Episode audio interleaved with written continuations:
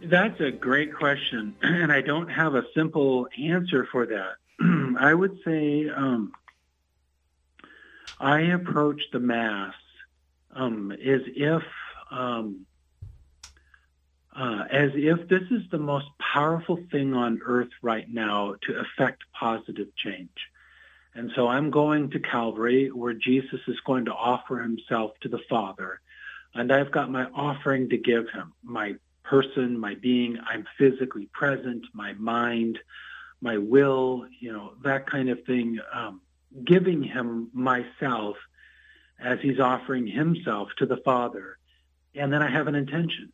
It's for the Pope and the bishops. It's it's for my parish. It's for so and so who's sick. It's for this person's soul who's died. It's for the President of the United States. It's for the people in Israel, the people in Ukraine. I mean, I've got some intention that I give them, and so when I think about like be changed or how the Eucharist has changed me, I think in terms of how the Eucharist has changed the world, how it how it changes everything, even if you're not even a Catholic and you've never attended Mass before in your life.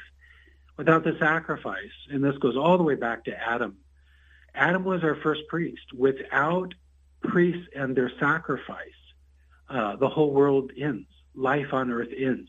From the dawn of creation, there has to be sacrifice given to God. So Adam and Seth and Noah and you go all the way through salvation history. At all times, there were priests on earth offering sacrifice to God.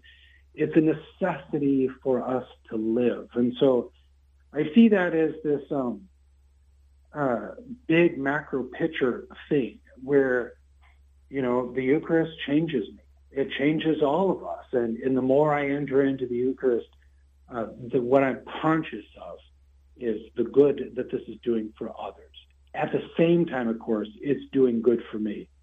Um, and I've still got actually a long ways to go on this, a long ways to go on this. I, I haven't quite levitated yet. And so right. ways to go on this. Uh, but that's, the Eucharist changes the world. The sacrifice, uh, Jesus' Calvary changed the world.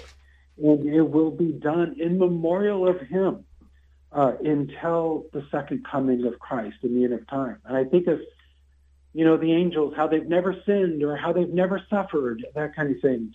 Well, they've never also been able to consume God. Mm. Mm-hmm.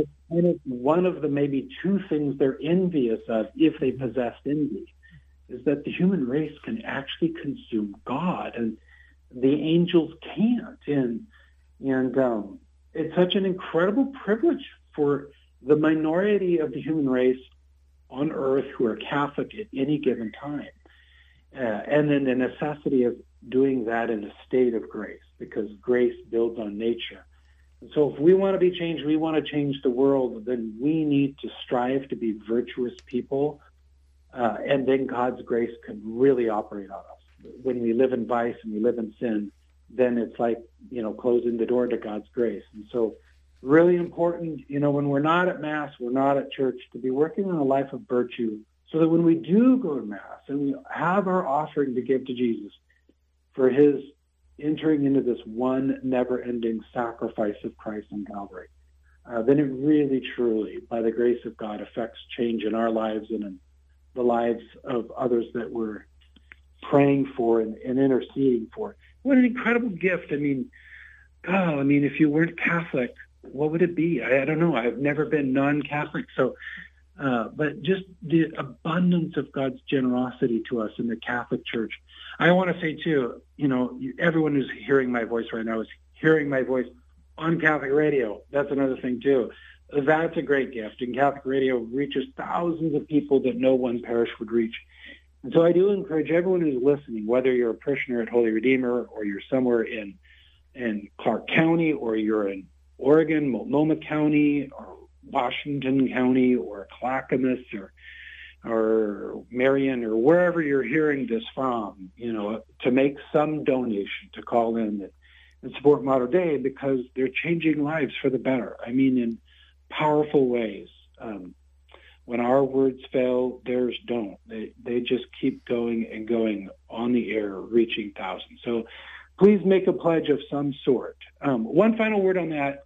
Um, maybe you can think about Mater Dei as 1% of your annual income. You know, whatever your tithe is, 5% for your parish, etc., getting to that 10% tithe that God asked for, maybe you could consider 1% for Mater Dei. Uh, it's locally the greatest means of evangelization in the greater Portland metropolitan region. And, uh, and even if you don't know what to say to your friends and family, um, Mater Dei is there to, to reach thousands of people. So really encourage you to, um, uh, to put Mater Dei in, in your annual gift and maybe even in your will. And also to, you know, if we've only got $3,500 to go, that means that, um, you know, if seven people gave $500, we're there. You know, uh, if 14 people gave uh, $350, we're there. If 28 people gave, you know, $175, we're there. And then, of course, it doesn't have to be all at once. It can be over a 12-month time period. So lots of ways to do that. I, I really encourage you. If you think that there we go, Father. A lot of good for you. Believe me, it's doing a lot of good for others too.